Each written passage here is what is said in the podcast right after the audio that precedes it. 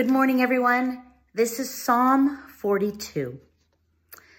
As the deer pants for streams of water, so my soul pants for you, my God. My soul thirsts for God, for the living God. When can I go and meet with God? My tears have been my food day and night, while people say to me all day long, Where is your God? These things I remember as I pour out my soul how I used to go to the house of God under the protection of the Mighty One, with shouts of joy and praise among the festive throng. Why, my soul, are you downcast? Why so disturbed within me? Put your hope in God, for I will yet praise him, my Savior and my God. My soul is downcast within me. Therefore, I will remember you from the land of the Jordan, the heights of Hermon, from Mount Mizar. Deep calls to deep in the roar of your waterfalls. All your waves and breakers have swept over me. By day, the Lord directs his love. At night, his song is within me, a prayer to the God of my life. I say to God, my rock, why have you forgotten me? Why must I go about mourning, oppressed by the enemy? My bones suffer mortal agony as my foes taunt me, saying to me all day long, Where is your God? Why, my soul, are you downcast? Why so disturbed within me? Put your hope in God, for I will yet praise him, my Savior and my God. Good morning, church family. Um, my name is Lee. I'm the family pastor here. We're so grateful that you've chosen to join us this morning. If this is your first time checking us out, we just want to say welcome. Thank you for giving up time on your Sunday morning to spend with us as we worship together, as we go over what God's Word has to say to us. So last week, Pastor Matt finished up our series in Ruth. And so when the shutdown began to happen, the quarantine things began to happen, we kind of, as a pastoral staff, we kind of regathered and said, you know what, where do we want to go after this, this Ruth series? And so we settled on going into the Psalms, right? Things, things that we're able to pray through the things that God has given us, and because everybody was dealing with all these kind of emotions of how the shelter in place was impacting them. And it was causing trouble for a lot of people. And there was a lot of mental health things going on, and just how to deal with that. People who, you know, were, were terrified of what was happening, people who wanted to be extra cautious, people who thought we don't need to be as cautious as we're being, but everybody was kind of dealing internally with those things. And so, when we talked about this kind of at the beginning, I guess it was the middle, end of March when this happened, my first thought was to go to, to Psalm 42. Because in Psalm 42, it talks about, in, in verse 4, this was kind of the verse that stood out to me. These things I remember as I pour out my soul, how I used to go to the house of God under the protection of the Mighty One with shouts of joy and praise among the festive throng. Because at that point, that's what we were thinking about, right? As a, as a church body, that's what we love about being here, is because we feel like we're with family. We feel like we're able to connect to people. And so we've kind of, even from the beginning, when can we get back into church? When can we worship together? And so that, when we first started looking at this, that, that was the angle I was coming at. Was this idea of, hey, how, when can we be together? This psalm is written by one of the singers of the temple who was exiled. And he was thinking about, right, during this time in the Old Testament, the presence of God was in the temple, so that's where people would go to worship, and that's where, where everything would happen, where the singing would, taking place, would take place. And so now he's away from that, and he's longing deeply to be back in that scenario, to be able to worship God with others. As, right, as, as we read in verse 1, as the deer pants for the water. That's how his soul was longing to be back in that moment. Now, for us, it, God's not just confined to the temple, right? Like the Holy Spirit, when Jesus came, the Holy Spirit was given to those of us who are believers. So, so we are basically temples. God is with us at all times. So, what is this longing? This longing of being together and of being in community. So, that's where I was going to head with this. But as the events of the last few weeks have continued to unfold, uh, my heart has been heavier than I remember in a very, very long time. And so, what that has led to, as I've prepared to preach this, is, is many sleepless nights. just time praying, God, what would you have me say? We're at such a crazy time in our country. So many things are going wrong, so many things are chaotic. Lord, what, what needs to be done? What needs to be talked about? We're not at a moment in time where we can just stand by and just kind of see what happens. We're way past that point. And so, as I began to pray and think about this, looking at Psalm 42, my focus began to be more on verse 5. Let's look at verse 5. Why, my soul, are you downcast? Why so disturbed within me? And so that really began to hit me because my soul through this has been downcast. It has been disturbed by the things that are going on throughout our country. The, the, murders of people in the black community, the, the rioting, the looting, all of those things have been going through my mind and just, and, and just wanting to know, like, God, you have a word for us. If the Bible is, is, going to, is going to teach us the things, God, that you've revealed about yourself, how we should live, how we should, we should respond to people, then in searching for answers for all of those things, we can look to your word and find that. And so that's kind of where this shift has come. This is where, through, through many nights of prayer, and, and you can ask my wife about this, just nights of not being able to sleep because of, of wanting, wanting to address this issue, wanting to be gracious about it, uh, knowing that at the same time, if I decide to address this, there are people, some of you watching right now, that are going to say, Lee, you're, you're saying too much. We don't really need to get into this. There are going to be people that are saying, Lee, you're not saying enough. You need to say more. There are going to be people maybe that aren't happy with the tone that, I, that I'm bringing. And so uh, if, if you're if you're thinking about falling into one of those camps, please just, just, just let me tell you, I, ha- I have prayed about this every night. I've lost sleep over this. I've had to work this out with my kids and talking to them and thinking about what God would have us do. And, and at no point has the answer been to sit on the sidelines and pretend like this isn't happening.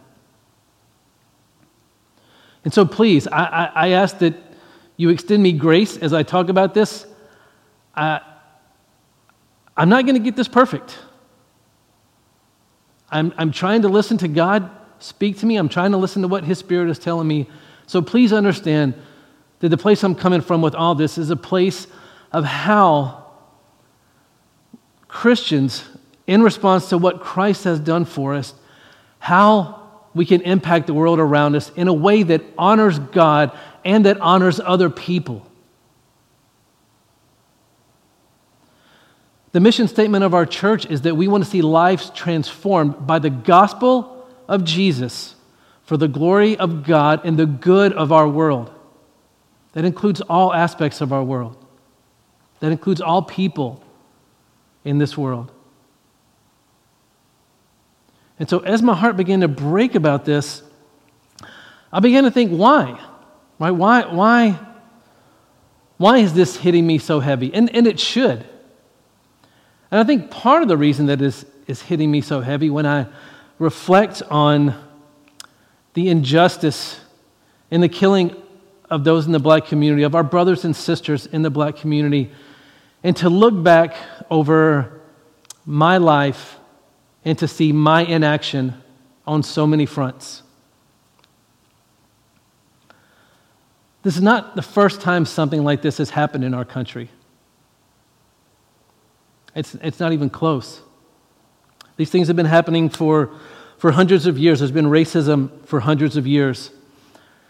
And every time I would hear about things, it would always bother me. It would always anger me. It would always upset me. It would always send my soul to mourning. And so I would, you know, join the, you know, the conversation or, you know, post something on social media. And then I would kind of go on about the rest of my day, the rest of my week, the rest of my life.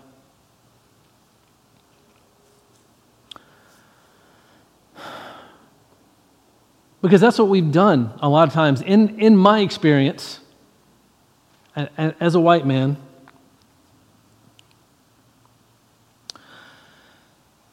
is to be uncomfortable with the topic of race. To not want to talk about it because it has made me uneasy. Listen, I, for those of you that have heard me speak before, I, I've said it a lot of times. I grew up in Louisiana, I grew up in the South. I have seen my fair share of racist incidents in my life. I have stood idly by while things were said that were not okay. And then I knew they were not okay. And I did nothing. And I said nothing.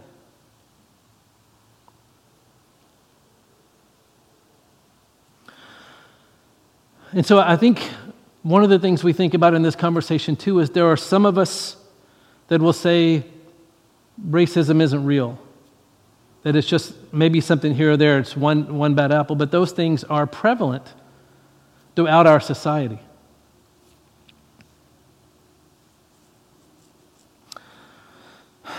Some of us, and this is the camp that I was in for such a long time, will speak up enough until we're worried it's going to cost us something. Until we see, you know what, if I speak up too much, I may lose some friendships. People may look at me differently. So I can't I can speak up a little bit, but only up to a certain point.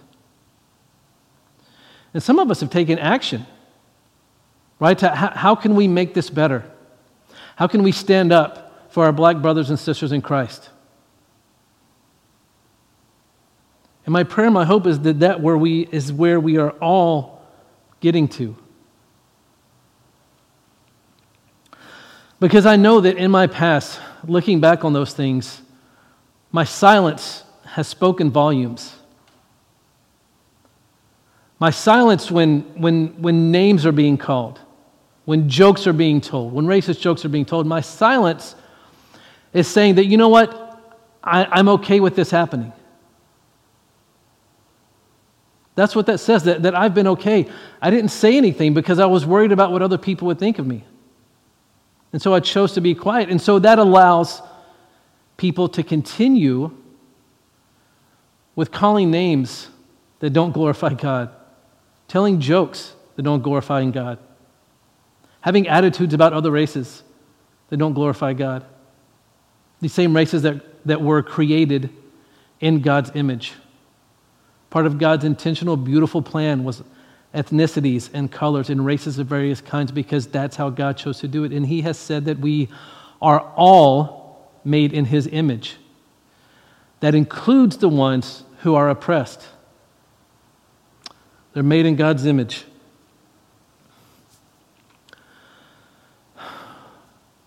And so, by me being silent, the one thing I have ensured is that things are not going to change.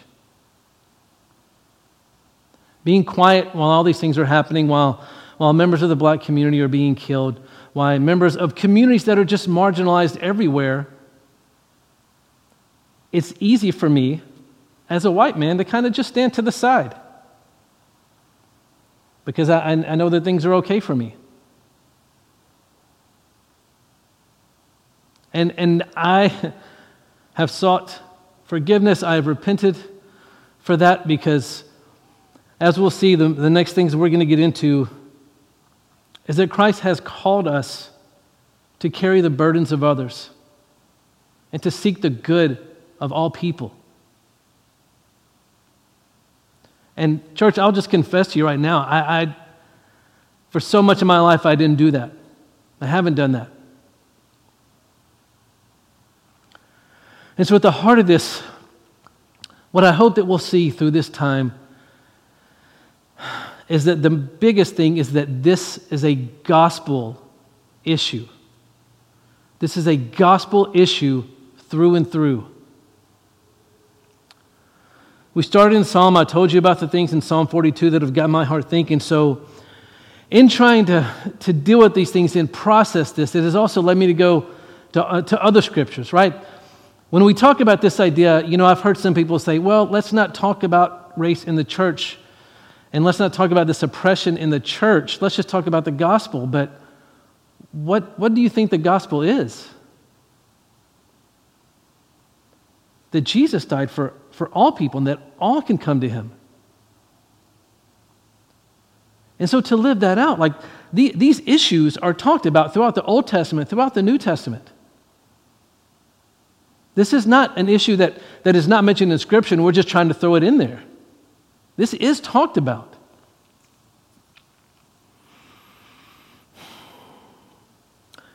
In Galatians chapter 6, I want you to turn to Galatians chapter 6. We're going to read verse 2, and then we're going to read verses 7 through 10.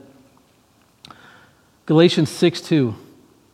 Carry each other's burdens, and in this way you will fulfill the law of Christ. So that's one thing carry each other's burdens. It does not say carry your own burdens and you're good. We're commanded to carry each other's burdens. Even though we may not always understand what those burdens are, we are called to walk alongside those who are suffering. Galatians 6, starting in verse 7 Do not be deceived. God cannot be mocked. A man reaps what he sows. Whoever sows to please their flesh, from the flesh will reap destruction. Whoever sows to please the Spirit, from the Spirit will reap eternal life. Now, listen, this, this, is, this is important for this next part. Verse 9 Let us not become weary in doing good. For at the proper time we will reap a harvest if we do not give up. Therefore, as we have opportunity, let us do good to all people, especially to those who belong to the family of believers. Therefore, as we have opportunity, verse 10, as we have opportunity, we have opportunity right now. Let us do good to all people It doesn't say, let us do good to the people who look like us. Let us do good to the people who vote like us. Let us do good only to the people that live in our neighborhood or that live in our family. It says, let us do good to all people, especially to those who belong to the family of believers. That includes our brothers and sisters in Christ in the black community. It includes us actively seeking how we can be of help, actively seeking how we can contribute to the good of all people, not just ourselves, not just those who look like us.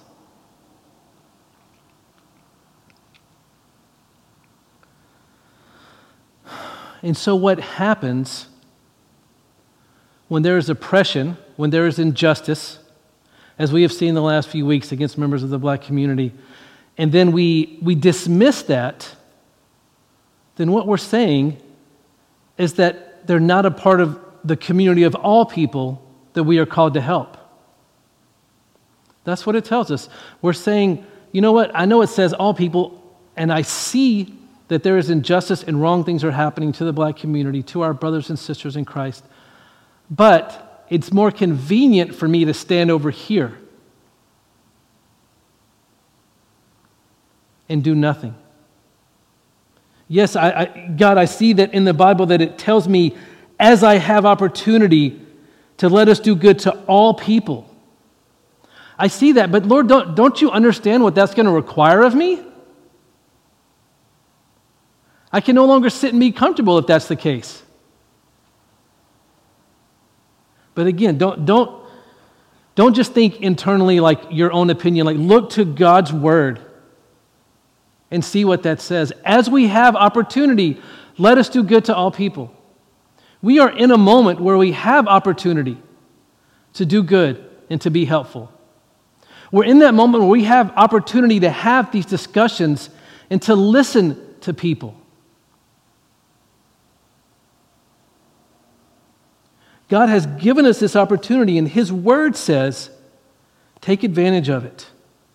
Do not become weary in doing good. For those of you that are, that are already on board and are already trying to do things to help the communities that are oppressed in our country do not give up.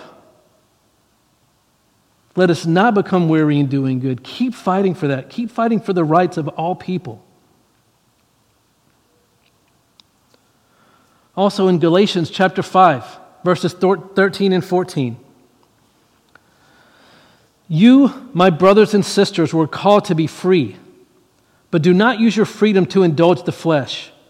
Rather, serve one another humbly in love, for the entire law is fulfilled in keeping this one command love your neighbor as yourself. Our brothers and sisters in Christ in the black community are our neighbors. We are called to love them as we love ourselves. And we take care of ourselves, don't we? We take care of ourselves. We make sure that we are good. And if we're good, it's t- at times, we have the idea that, you know what, I, I see that there are some things that I don't really like, but I'm good, so I'm just going to pretend that this isn't really happening.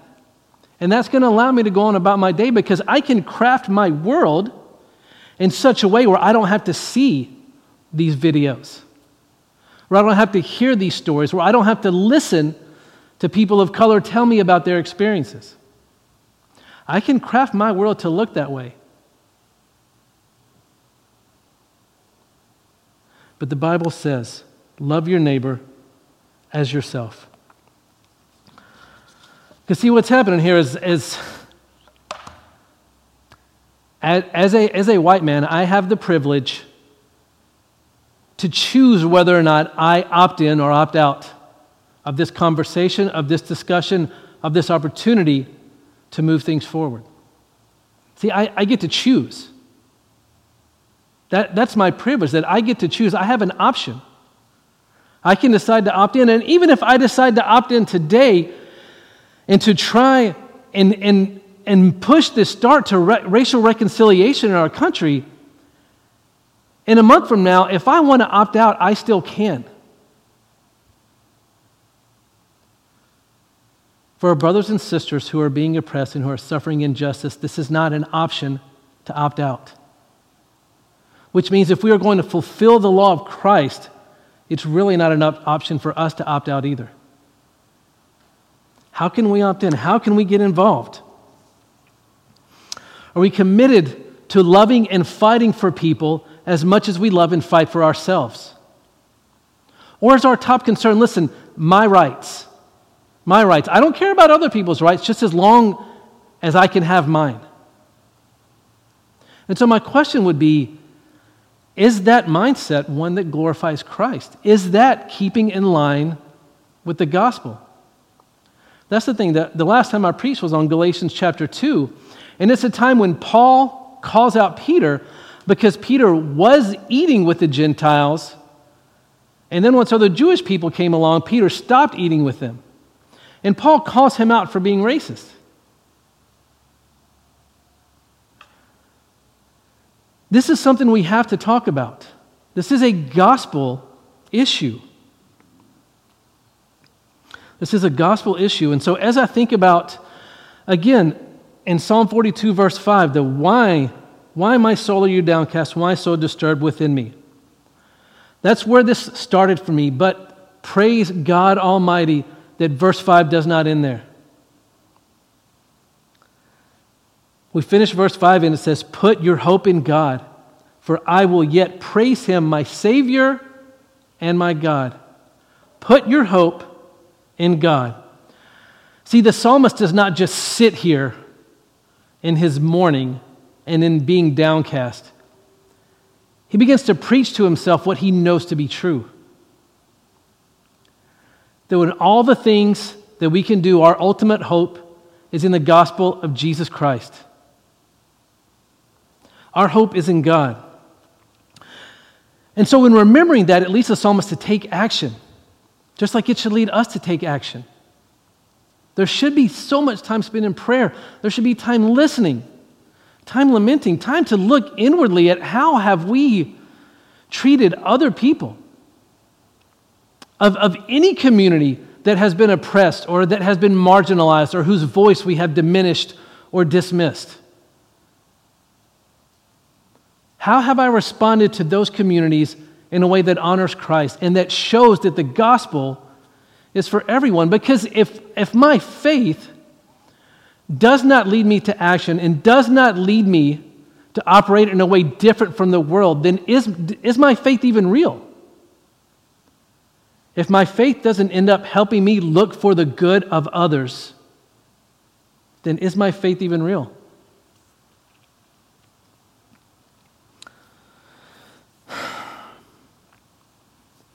And I do have hope. I do have hope. I, I, my hope is not in humanity. Let me, just, let me just say that right now. That's not where my hope is. My hope is in the living God. Because hearts need to be changed, lives need to be changed. And no amount of words from my mouth or from your mouth can do that. But God actively working in our hearts can change our hearts to look through the lens of how am I serving Christ for the good of all people? What am I doing to serve Christ? I have hope because I look and see people that I've spoken to, places where I've, I have lived in the South, that I know five years ago would have said, you know what, I'm, I'm going to sit this one out. And who are now realizing, I, I can't sit this out anymore. There's too much heartache, there's too much pain. In, in Romans 12, Paul talks about if one part of the body of Christ suffers, then we all suffer. So even, even if you're of the opinion that systemic racism is not a real thing, right? Even, even if you're at that point, the Bible tells us that as believers, we are to suffer with those who suffer. And if we see suffering, we need to come alongside people. And so I have hope because I see that God is changing people's hearts to come alongside. Even if you don't fully agree with the way things are being done, you are still called as a believer to come alongside those who are suffering. You are called to weep with those who weep and mourn with those who mourn. Jesus was about comforting the hurt. There are people, and people at all times are hurting. Right now, it seems especially prevalent in the black community in our country. If there are people that are hurting, we need to come alongside and offer comfort, the comfort that only Jesus can give. How are we doing that? Or are we just kind of standing to the side and trying to view everything from a distance? I also have hope because I see God at work in the hearts of my children.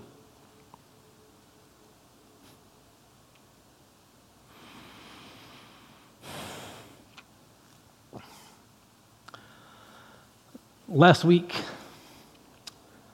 my wife and I sat down our kids and we told them about the recent events. We told them about Ahmaud Arbery.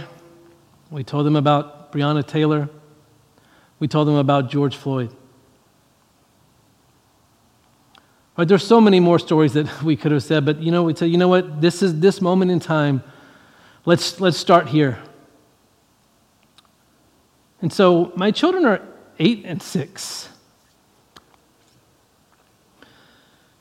And man, it hurt to have that conversation with them.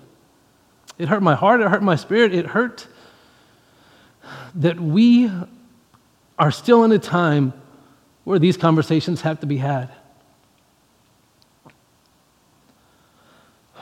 And, and as we're we're telling this to our kids, just the, the look of shock on, on their faces just broke my heart. My son is eight years old, and he began to weep. Say, Dad, why, why would people do this? This isn't fair. This isn't right. I don't understand.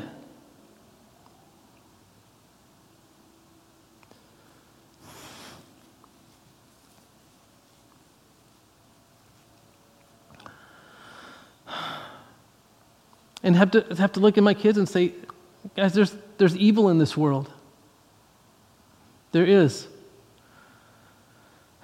I, now, obviously, I, we did not show our kids the videos, but if you have seen the videos, you, you can clearly see that there is evil in this world. And so to also let them know that we, we have to stand up for people.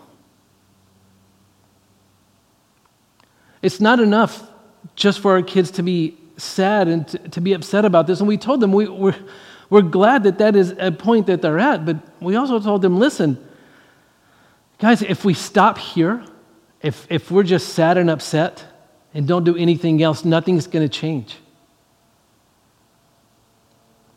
And to think about if we don't stand up and do something, then in 20 or 30 years, are my kids going to be having the same conversation with their kids?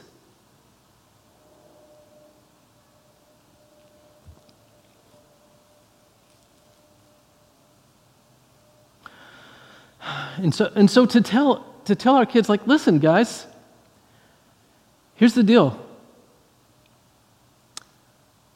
These things are not nearly as big of an impact on us because we are white. That's, that's reality. And so there are people, different communities, communities of color around our country that we need to stand up for. Because that is what Christ would have us do to work for the good of all people. Because here's the thing as, as the family pastor, I'm always thinking of, man, how, how can, as families, how can I lead my family to, to do more of what Christ has called us to? And how can I help equip families in this church to lean into what God has called us to?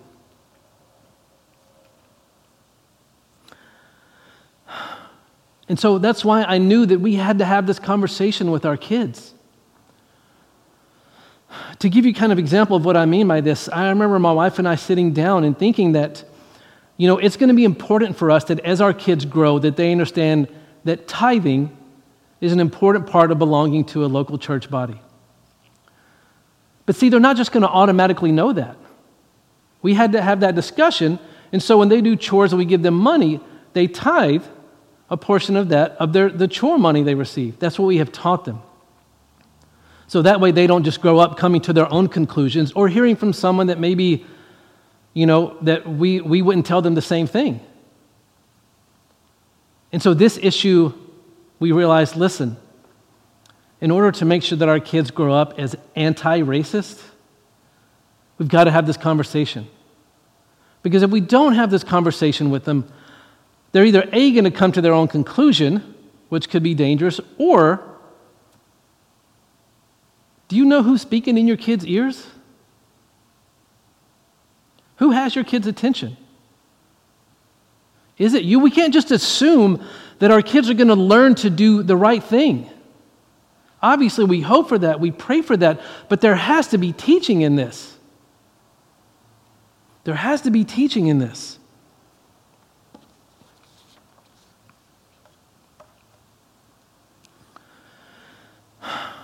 And so that night, as we're continuing to, you know, different questions from the kids are coming up that day, and we continue to have those discussions, and we, we pray about things that are going on in our country that night. And, and we, read, we read this book. It's called God's Very Good Idea, and it's written by Trillia Newbell. And so I have a copy of it in our family resources library in the kids area. And so, what it talks about is how God intentionally created different races, different ethnicities, as a way to celebrate His goodness. Families, if you don't have this, let me know. You can put it in the chat right now that you want a copy of this, and I will get one for you. Because we have to start somewhere. We have to start teaching our kids. We have to let them understand that this world was created by God and that all the different faces that we see, the different pigments, the different hues of those faces, are still all in God's image, are all to be celebrated. Our differences are to be celebrated. not to be something to shy away from or to, to pretend that there's any less value anywhere.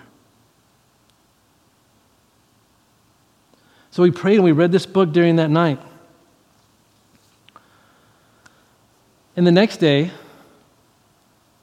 which was last Sunday after church, we took our kids and we joined in the peaceful protest walking down First Street. Myself, my wife, and our kids. We did this because we want to stand with people who are suffering. We want to come alongside those who are being oppressed and who are suffering from injustice.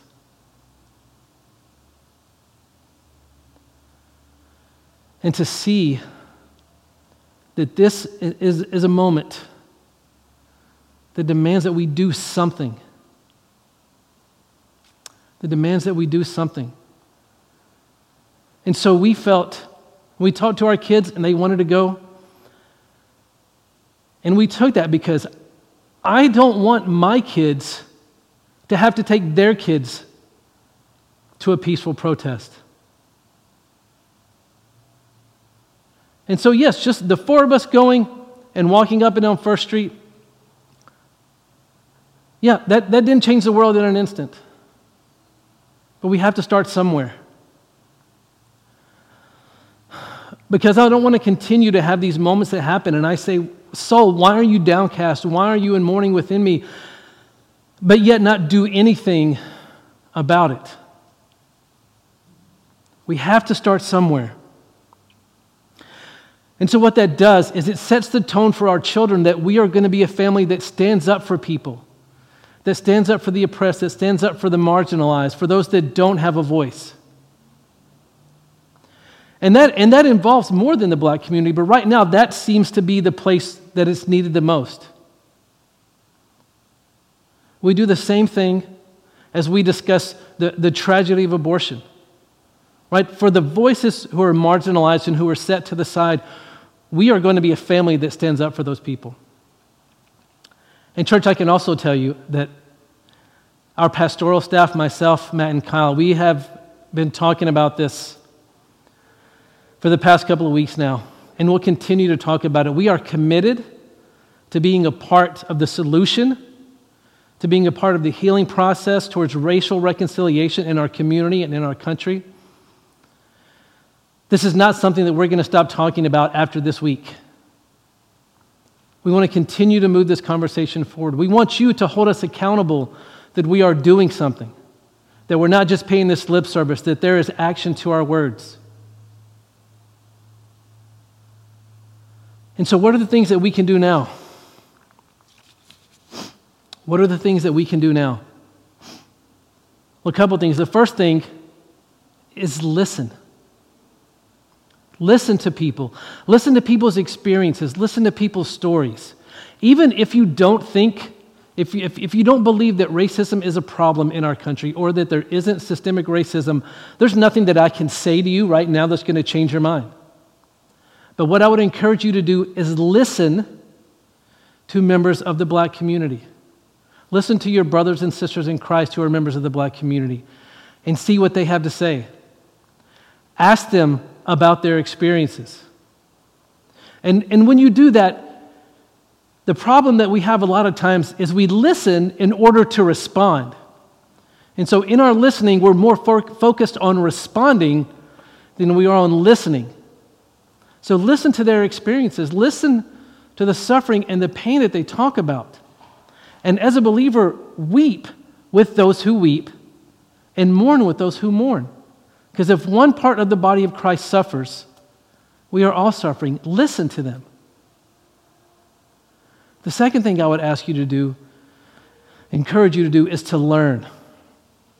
Right? Purchase books like this that can help your family. Um, there are pastors that I love to listen to. Um, Leonce Crump is one of those, and I'll put the list down here. Eric Mason, Dr. Tony Evans, Albert Tate are, are pastors in the black community that I would encourage you to listen to. They are great, great men of God and are doing things to work towards racial reconciliation. Another person that I, have loved listening to recently is Emmanuel Acho, and he is a former NFL player. And so he has started this video called Uncomfortable Questions with a Black Man.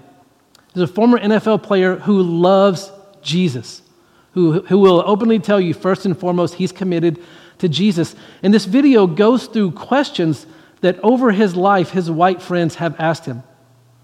In an attempt to answer that conversation and have that discussion that hopefully will result in more empathy and more understanding of what it's like to be in someone else's shoes.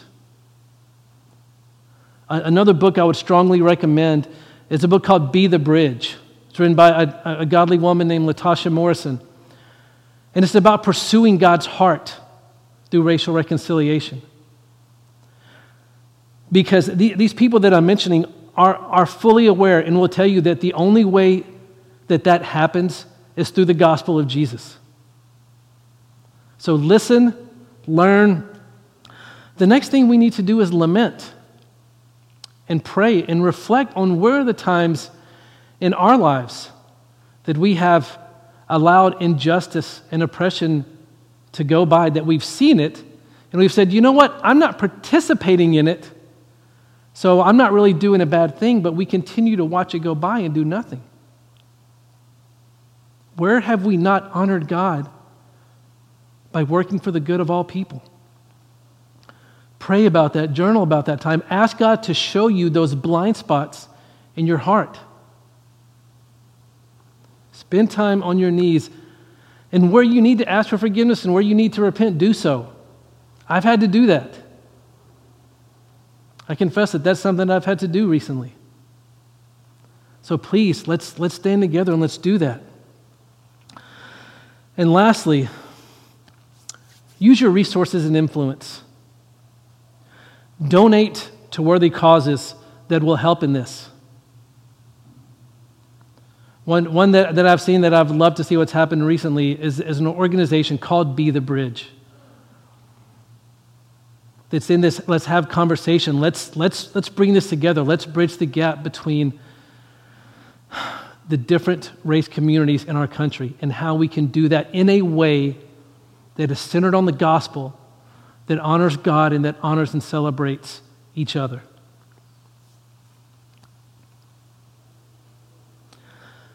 This is not an easy conversation. This is not an easy discussion. This, is, this has not been an, an easy sermon for me to talk about. But a lot of times, doing what's right is not doing what's easy.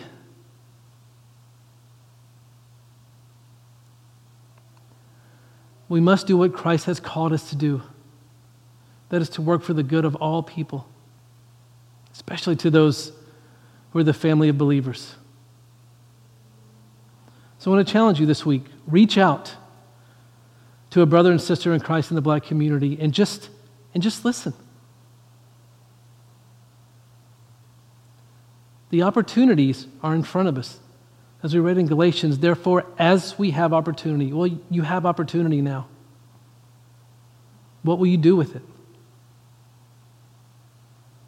How will you fulfill the law of Christ as you carry the burdens of others? Let's pray. Father God, you are sovereign, you are holy, you are perfect love and you perfectly created people in your image, people to be celebrated. Lord, I, my hope and my prayer is that there is an awakening that is happening in our country right now. And what an embarrassment it would be for us if the church was not part of leading the way in that. Lord, awaken our hearts, break our hearts for what breaks yours.